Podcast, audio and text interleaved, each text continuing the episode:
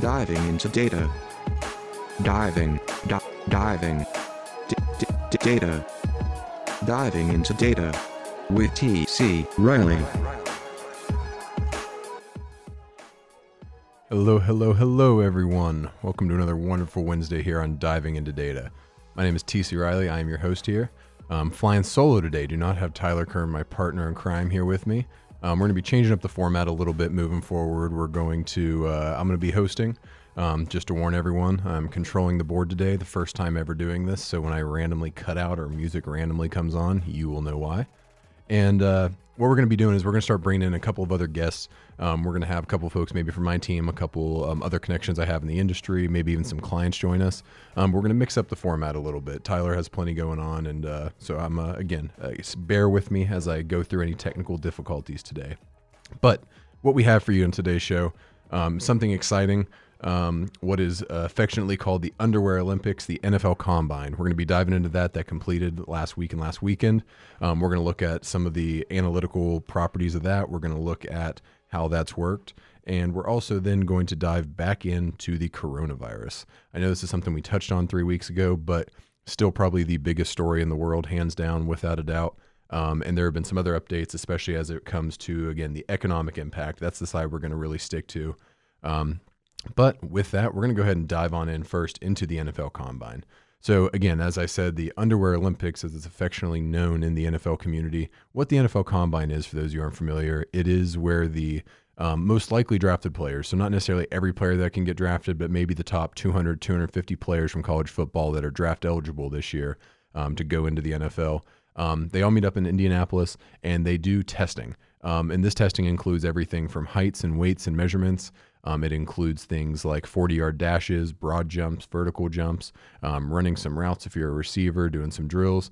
Um, pretty much it's a non-pad, non-contact individual assessment of all the players and what they're doing. Um, and this was really, really uh, big probably in the last decade, decade and a half that this has become something that has a following. Um, it's aired live on N F L Network for years, and they actually even move it into primetime on Thursday, Friday, and over the weekend. Um, it's become a spectacle for the N F L. The N F L has taken over our calendars year-round at this point. Um, again, it just you can't get away from the N F L. It's not even the draft yet, and yet we're still sitting here a month plus out from the draft um, talking about the N F L as our sports story. Um, but what this event is meant to do is give those athletes a chance to highlight their athleticism, what they're good at, um, show off the teams. It also gives teams and agents a chance to start meeting these players, um, talking with them, getting information from them, um, starting to identify maybe some of the personality and character side things that they're um, have questions about before they draft and make that decision, commit millions of dollars to this um, probably twenty-one, twenty-two, twenty-three year old guy coming out of school. And um, also a nice little hotbed for agents and owners and people to meet regarding the upcoming free agency. The league year opens here in a couple weeks. So um, all around a cool event. Um, but what I really like to think of it is, is that the data version of scouting. Um, and the reason I like it so much is because it is very data point heavy. Um, this is the way, honestly, I think some N F L folks outside of the very basic stats, you know, completion percentage, passing yard, stuff like that, got in a step into the maybe next level you can call them analytics. What I mean by that is things like the forty-yard dash times, understanding vertical jumps, kind of having uh, comparisons in your head, whether that is good or bad for the people. So I've always really, really liked it. Um, and then uh, to go a step further, though, what does this really mean? Yes, these numbers are important. It does give you indications on how athletic, fast, strong um, that a lot of these players are, but it is not necessarily Um, again, what you see on the field come Sunday or come Saturday night in the past for these guys in college games. So um, what some uh, an article I read was actually it was over a year old uh, at this point from The Ringer, um, but it was t- talking about the race to make drafting an exact science. And this is something that's really, really interesting to me because draft boards historically have always been something that have a ton of variety in them. Um, a draft board is pretty much each team's rankings of players who they think, you know, is, uh, ooh, this guy's going to be really good. We got to get him higher. Um, he's worth an X round pick on, or maybe he's not. Um, there's a ton of variety. Um, there's things that uh, naturally play into that, obviously, different schemes, different um, teams that have different focuses.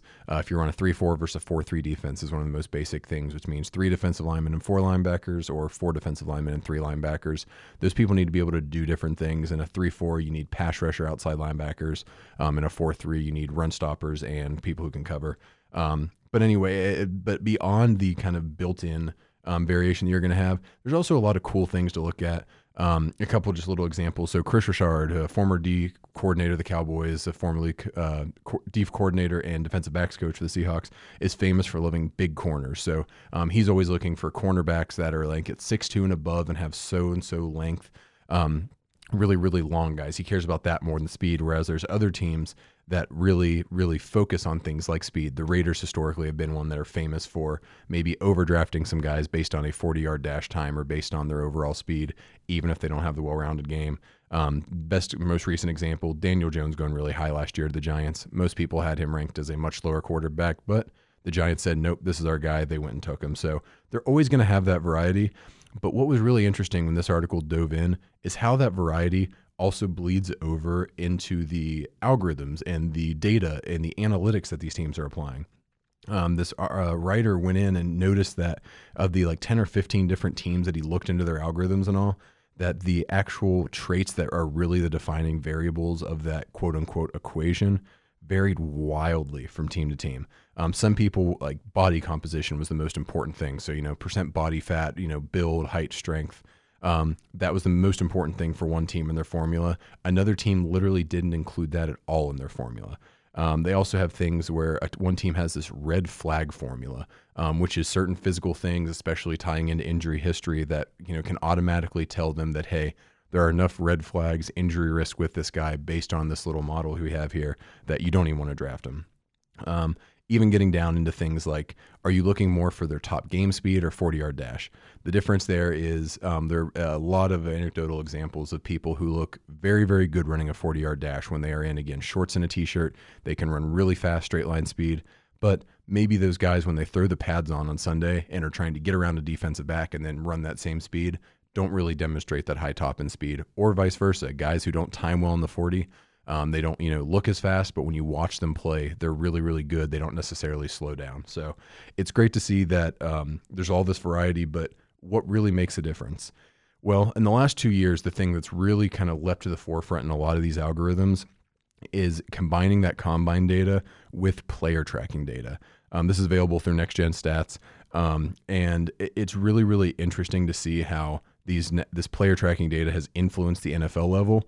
Um, thinking about things like the Raiders I mentioned, you know, used to be really focused on speed. Um, John Gruden, their coach, is actually really good now about incorporating analytics and changing the ways they do there. Um, they love the player tracking data. They use that much more for speed and timing than they do anything else. Um, Andy Reid, Mike McCarthy, um, we've talked about those guys in the past, how they've incorporated it. The Ravens have incorporated it heavily. A lot of other teams have. But the draft is tougher. We don't have this perfect um, on player, or I'm sorry, on field player tracker that gives us this great relevant information for draft guys because they don't have this in college. They only have this right now in the N F L. They've had it in a couple bowl games. There've been a couple exceptions. If you're a really big primetime E S P N game one night, you might have one or two, you know, days worth or games worth of data on a player. But realistically, ninety, ninety-five percent of the guys that you're trying to evaluate are from smaller schools or schools that maybe even they're not smaller schools, but they didn't have those big primetime games. You don't have this information. You don't have this data. So things that matter probably even more um, from a lot of these teams' perspective is the soft skills, the combination, the in-person, um, things that are maybe not as quantifiable. Now, trust me, if there is a will, there's a way. They have tried to quantify a lot of these things and do a lot of cool things to capture what really matters, but that doesn't necessarily mean that everything is quantifiable. And so I think this is a really interesting application when I start looking at how this compares to the business aspects of this, because what you see um, in the analytics world, to me, the biggest kind of shortcoming a lot of folks have looking for positions or people in this industry have is being too data heavy in the data world. That might sound ridiculous. What are you talking about? How could you not be too data heavy if that's all you guys do is data? Well, the unicorn in our industry and what you're really looking for is someone who has the ability to understand the data and understand the soft skills and the communication side. And I think that's an awesome way of kind of looking at this N F L draft comparison is you need to be able to understand the data competency. You need to be able to understand how these advanced analytics, these machine learning algorithms, everything that technology has made available to us in this world has advanced in the last few years, while also being able to understand the business impact, the actual actionable impact. Um, I tell my team all the time, they, if all you can do is spout off a bunch of numbers and not actually explain to a client that, hey, I'm seeing this, and this means that you need to X, Y, Z, and clearly defined actionable steps that are also defendable with the data, then you're not actually adding any value. If all you're doing is spouting off numbers, the client or whoever you're talking to is going to walk away thinking, well, that's fine and dandy, but what the heck do I do with this? The ultimate data conundrum. So um, I think it's really interesting that teams are trying to now use both algorithms along with those soft skills to kind of create this quote unquote perfect formula to make the exact, you know, making drafting an exact science. Um, this is a draft picks or something that can cost G M and front offices and the N F L teams jobs. Um, a single draft pick going south, especially if it's a high first round pick, can literally wipe out the entire front office. So this is important, um, not only for the future of the franchise, but frankly to the jobs and the people that are there. So it's an important thing. It's really interesting to see how it's advanced. Um, And one of the things that I kind of really uh, caught my eye with this is this new Next Gen Stats draft model, the N G S draft model. Um, again, Next Gen Stats is probably one of the uh, on the forefront of uh, twenty-first century analytics in the N F L. Um, but what they've developed is something, it's a machine learning model um, that what it's rating is it on four different factors. It takes a bunch of different data points from all these athletes and gives them a score of fifty to ninety-nine in the following categories: athleticism, college production, size, and overall profile. Um, overall profile kind of being everything else that isn't captured in athleticism, college production, and size. Um, and what they do is they look at all this position by position. So we're not comparing a quarterback to an offensive tackle to a punter. Um, we're comparing just offensive lineman to offensive lineman, or, you know, D Ns to D Ns. Um, and what they do is they've built this model to continuously pretty much absorb as much data as possible and identify the critical points in all those things and make, again, a combined algorithm that almost gives people a perfect score. So you can see the college production of certain people, um, the plans, uh, fantasy pro football, I'm sorry, uh, P F F uh, pro grades, um, that you're able to see that, hey, this person scored, you know, really, really well. Um, two examples leading the pack this year so far are CeeDee Lamb and Jerry Jeudy, the re- wide receivers out of O U and Alabama respectively, um, who on a college production score are pretty much off the charts. They're as high as you can be. And both of those guys also, after this weekend, are still at the top because they killed the athleticism, size, um, and overall profile, the things that are maybe a little bit more from the combine, a little bit more of the raw stats, not just what they did on the field. But the reason I like this model so much, and I think it has so much hope in the future um, for becoming something that's, again, driving us towards that quote-unquote exact science, is that it does actually incorporate all the things that I think you need to think about. Um, athleticism is important in the N F L. You, you can't just take someone who's, uh, you know, a really, really good player and they, you know, get their hand down in the dirt and they do it the right way. That's all good. You need that. You need that kind of stuff, but you need someone who also has the physical skills. Frankly, it, it's a professional sport. You need guys who are physically capable of playing the sport. Um, size, also something that's become increasingly important. Um, as N F L players, and this is across pretty much all pro sports, have continued to get bigger, faster, stronger, size matters at the end of the day. Um, and uh, uh, trust me, com- coming from a six six, two fifty guy, um, if you're big enough, um, they can overlook some of the other stuff. So uh, that's how I, my football career lasted as long as it did. Um, but with the overall profile too, um, they're incorporating some of these, again, these soft skills. So that includes things even like, have they ever been suspended? Um, what their Wonderlic, which is kind of an I Q test at the combine, is. Um, they do a bunch of other things, but it boils it down to these four scores, which are then averaged to an overall score. And what Next Gen Stats is trying to do is literally give you a ranking from, you know, one to a thousand, let's say, of every person's score down to, you know, maybe it's the thousandth decimal place. Um, of how they rank and how they're expected to perform, so that you can effectively then go as an N F L G M, let's say, or scout, and say that, okay, so I can see that, hey, he struggles a little bit in athleticism. He struggles this, this, and this. I had notes on all this before. I already was able to probably say that this is a plus or this is a minus. But now I can kind of statistically look at it and say, okay, the college production that he had wasn't as good as we'd like, even though he checks all these other boxes. Um, but the formula is saying that actually that college production was so low that it actually significantly drops this guy below some of these guys who maybe, again, didn't test as well at the combine, but they killed the college production. So I think it's a really cool way of, again, getting that soft skill, getting that uh, physical traits, getting the actual experience and production, stuff that actually at the end of the day matters, and combining it into a single score. Um, it's really exciting. It's something I actually want to do a little more research into. Um, I'm going to start a little R project, I think, on the side here, because I think it could be a really fun thing to do. Um, I'm a geek. It is what it is. Um, but I, I think that's the future of the N F L draft. Is the combine has pretty much been tapped out in terms of what they can get and what they're going to do and how much they Frankly, the N F L can make money off of it. So now it's going to be, what can we even do with the data that takes it a step further than just simply being able to say that, oh, well, this guy's fast. But, of course, it's the N F L Combine. We do have to give a couple shout-outs to some of the standouts out there, some things that kind of made me say, what? Um, very first one, Arizona State punter Michael Turk, twenty-five times benching at two twenty-five, which is the reps. The way they do bench, if you're not familiar with the N F L Combine, they put two hundred twenty-five pounds on there, slap two forty-fives on each side, see how many reps you can do. It's not the maximum that you can do. It's how many times you can do that one. Um, twenty-five benches for a punter, which is absolutely bonkers. I can't even understand that. Um, it was more than nineteen of the offensive linemen. Again, so some of the biggest, strongest guys on the field, this punter just beat nineteen of them in the strength contest. Um, and including in those nineteen are probably the top two offensive line prospects this year, which are Tristan Wirfs and Mekhi Becton. Um, so that's it's mind-boggling to me that a punter was able to do that. But hey, props to you, Michael. I don't know if that's actually going to help you punt in any way, but um, bragging rights in the locker room, I guess. Um, getting back to those two offensive linemen, Tristan Wirfs and Mekhi Becton, I'm sorry, I'm messing his name up. It's a tough one to pronounce there. Um, had some numbers that are absolutely mind-boggling when you think about what the human body is capable of. Tristan Wirfs, who stands six five, three twenty. Um, so, again, I understand that's about my height. Um, he has definitely, you know, seventy pounds on me there, but um, a guy that I can think of, okay, you're relatively in my same ballpark of size, maybe just a little heavier. He ran a four eight, five forty. That is absolutely insane. That's better than a lot of receivers. He had a thirty-six and a half vertical, one hundred twenty inch broad jump. Those are athletic numbers that you would maybe expect from a really, really good athletic defensive end, someone who's six five and two thirty or two fifty maybe max. But at three hundred twenty pounds, he was crushing that. And even maybe more impressive, Mister Becton there from Louisville, five one forty, which um, five uh, five flat forty-five seconds um, is kind of usually the benchmark for, you know, you got to be below that, but Um, when you, when, for most positions, I should say, for offensive linemen, getting into the fives is not uncommon. He is six seven, three hundred sixty-four pounds.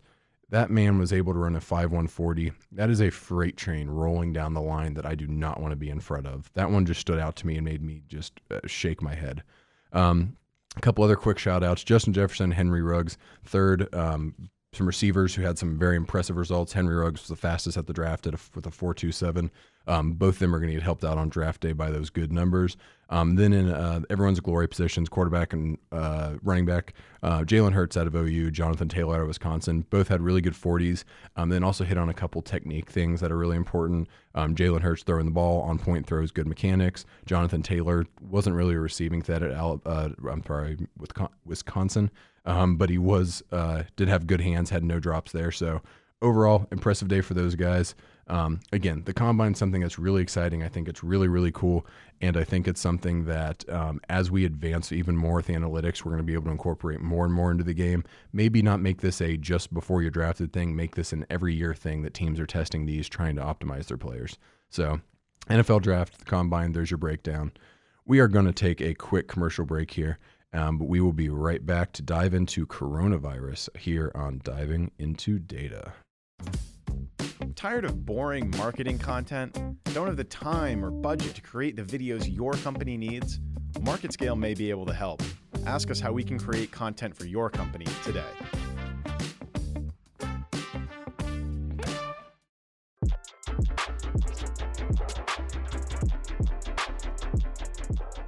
And welcome back. We are back here on Diving Into Data. So, as I mentioned, we've touched three weeks ago on the coronavirus and the economic impact that that had, but frankly, it's too big of a story for us not to dive back into. It's still number one on any news story you're looking at. So um, I was going to touch on Super Tuesday that concluded yesterday um, about Biden kind of raising and taking on Bernie and that uh, coming up. Um, I was also going to touch on some of the Google I P tracking changes, some big changes in the S E O stuff there. We're going to keep those in the pocket for next week because we need to dive more into this coronavirus. So um, for those of you who didn't see it three weeks ago, what we talked about um, was how the coronavirus was expected to have all these impacts. This is when it just became a big global story. Um, you know, it started out in Wuhan there for a week or two where people didn't really say much. Then all of a sudden, bam, it became, um, once it started leaping borders, it became a little bigger of a thing. Um, Honestly, expected at this point, I thought maybe it would tail off a little more than it did, but um, it is going so strong. Um, more, a lot more cases, um, a lot more deaths worldwide. Um, it's also spread really far. It's not just China anymore. Um, Italy, Iran, South Korea all have very significant um, cases um, and a lot of issues there, a lot of quarantines going on. Um, and uh, even as touching here, those of us here in the U S, um, we've had our first couple of deaths in Seattle. Um, there's also some cases on the East Coast of people getting it for the first time.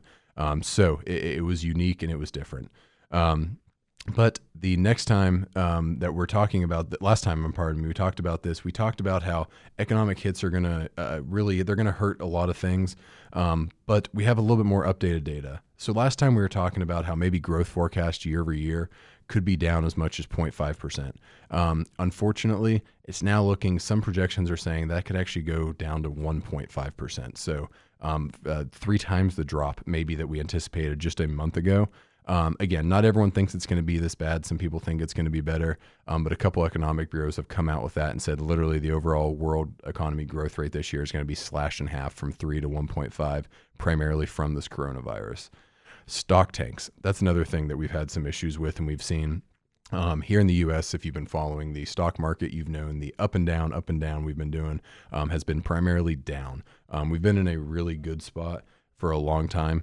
But uh, unfortunately, um, the last week or so has probably seen like ten, fifteen percent of our uh, overall market there um, evaporate. So uh, the weird thing about this actually is I noticed that the Shanghai markets, which were the first to react, obviously being in China, the epicenter of the outbreak, um, they're actually kind of still on a steady comeback, and they're almost only down three percent now from, um, bef- uh, let's call it pre-coronavirus.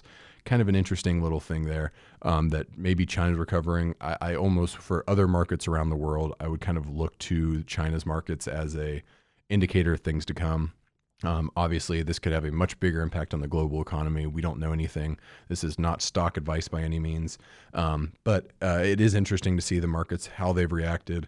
Um, it's also interesting to see that I think this is the first kind of um, severe economic incident where we had some very uh, high volatility in the stock market where apps like Robinhood are common. And you're saying, what on earth are you talking about, T C?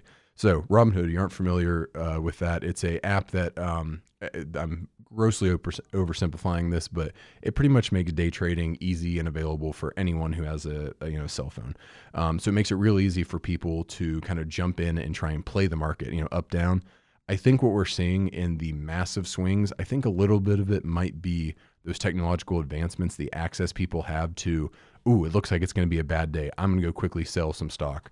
Um, one person doing that, or one company even doing that, doesn't necessarily mean the end of the world or do a ton. However, when a lot of different people are doing that, yeah, that's uh, that could actually impact it. So that's something to keep an eye on. Um, but a couple of the other global indicators, so production slowdown. Um, we know that there was, uh, again, Wuhan, called the Chicago of China sometimes. We know there's some production delays there, especially after their Chinese New Year and the slow comeback. Um, it's too early to really, really, really tell um, long-term how that's going to impact it. Um, however, without a doubt, something that was interesting um, was the uh, anecdotal evidence of this slowdown. Um, there's some really cool pictures making their way around online right now of pollution in China um, around this time uh, with the coronavirus and the shutdowns they've had compared to other times in the past um, around this time of year. Um, and specifically what it's looking at is uh, nitrogen dioxide, um, which is a common pollutant uh, from you know chemicals, factories, plants, um, something that uh, produces a lot. Um, and pretty much think it's a visual, I encourage you to go look it up, but it's a heat map that shows a typically a red epicenter around Wuhan and that area um, with a lot of orange and yellow on it, which is pretty much saying that there's mild to very high, um, you know, pollution coming from this area. It is perfectly blue right now and has been for about a month. Um, even as a couple of these factories have started back up, it's still well, well below pollution levels. Um, we're not going to steer too far down the environmental side today, but that I think is, uh, if you had any doubts of actual production slowdowns and, oh, I bet they're still making them work and stuff, well, the factories aren't producing pollution. Um, almost all those factories do produce a lot of that. So uh, I think we're, without a doubt, we've seen that production slowdown. So it's going to be interesting to see again as we go through to the coming weeks, months, even years, what that production slowdown for in terms of supply chain logistics is going to do downstream. Um, I think it's interesting. Downstream, our word from last time, if you uh, remember our term of the week. Um, but uh, the other thing um, that stands out. A couple things around China specifically, um, the consumer crunch that they're in. They have trillions of dollars in what are now going to be considered at-risk loans, um, based on the fact that there's a lot of small businesses that have not been able to operate. Even if they've been able to operate, people have not been going out and purchasing and selling. Um, there could be a little bit of a financial crisis there that they're opening themselves up to. This month, car sales are down ninety-two percent in China. Um, again, that's just a lot of there's no a lot of people are staying home, not either quarantining themselves or at least just not going out in public on purpose. A car is something that you don't typically need right this second, right away, um, and you're not really driving anywhere anyway. So that's not a massive surprise, but down ninety-two percent. Um, I'm glad I'm not a Chinese automaker. Um, and then air travel um, down both out of China and into China, um, over fifty percent again. Uh, but we would expect all these things that, that those are things that are directly tied to um, a industry and a country really buckling down, staying in, trying to weather the storm here. Um, but uh, a couple of little, uh, one little good sign we do see is that the shipping projections for smartphones, which China is a massive producer of, um, actually almost every projection I've seen has it um, either by Q two, just here in a, you know, starting in a month or so, or definitely by Q three being back to full levels. Um, so what that is one indicator of, that's one of the only industries and you know, specific products that I've seen um, what they believe are accurate forecasts is that, yes, we are in a slump. Um, I want to say the Q one numbers were down over fifty percent for the smartphone deliveries and the shipping, but this isn't going to be forever. They're expecting again from, uh, we're still in a little bit of a, you know, gray area risk period since the virus is still spreading and going and moving and advancing. Um, but people are still expecting it by Q two, definitely by Q three, things to level back out. So we're not necessarily looking at something where we think this is going to be bleeding into the economic impact of twenty twenty-one. Um, again, all that saying at this point, um, things could always change. So you never know. Um, and then the last little nugget from a global standpoint, gold is actually back to its two thousand twelve price. Gold is one of those commodities that um, pretty much, if you look at the price of gold, it typically is the inverse of the stock markets. Um, when people see risk in the markets, when they see things like stocks and valuations that are, ooh, uh, that's risky, they're going down, I'm expecting them to go down more, people turn to gold, which is that, you know, again, the good old gold standard, um, which is the safe bet. Um, the other ones that are in this, besides gold and uh, precious metals, things like that, um, are ten-year bonds, which are now below one percent. Um, for those of you who don't know what that means, bonds are the um, the safe tap out compared to stocks. Um, I know I'm again I'm sorry for any financial advisors out there that I'm grossly oversimplifying this, but um, people go to bonds whenever they're worried about stocks because bonds are guaranteed a rate of return. It's typically very low compared to what you get from stocks, but um, it is not something that um, you're going to invest in if you think the stock market's going to do well. The fact that it's below one percent now and people are still purchasing them means that people are okay saying that in ten years, I'm going to get one percent return here. I still feel better about that than I do riding with the market, which almost certainly means that they're all expecting the market to go significantly lower than it is now. Um, and not only significantly lower, but stay below there. They're not expecting it, um, again, this to be a one or two quarter thing where we pop back up and we're good to go. So it's something to look at there. But as we touched on the global things, there are a couple other little things happening here in the U S we definitely need to look at. Um, first, the Fed cut the interest rate yesterday by uh, half a point. That is very, very unique because it is not a scheduled meeting. They literally kind of preemptively, proactively came out and did this cut um, in order. This is, and they pretty much said, is directly tied to the uncertainty around coronavirus to keep people spending. Um, again, when they cut those rates, it's supposed to encourage consumer spending because it kind of discourages consumer saving. Um, and they're going to meet again in two weeks. It could still go lower. Um, so the Fed is playing offense here. Um, and, and I think that uh, it, it's kind of a unique approach that they, they don't typically react this quickly. Um, but uh, the, it's going to be hard to tell from a global impact what we're really going to do. What we need to look at is a New York Times article said, check the barbershops. What we're looking at there is things where these are direct issues that um, pretty, I'm sorry, things that are not directly tied to the spread. So yes, travel is going to be down, but people should still be getting haircuts. We haven't seen drop-offs and things like that yet, but we absolutely could. Um, we haven't seen layoffs. We haven't seen a long-term impact. The Fed's trying to play offense with that, but it is something we need to be aware of. When we start to see consumer goods and things on that side take a hit, um, it's driving towards recession, which, uh, again, is our term of the week. Um, it's an economic downturn where G D P is down two consecutive quarters. Um, I, I don't think we're headed there, but it is something to be aware of and something we've got to be careful about. So um, it, it's going to be a long ride. Buckle up. We're still in the midst of the coronavirus um, scare. But anyway, that is all the time we do have today. Hope you guys enjoyed it. Um, again, we'll be flying solo from here on out, but I'll uh, see if we have a guest next week. But until then, take care.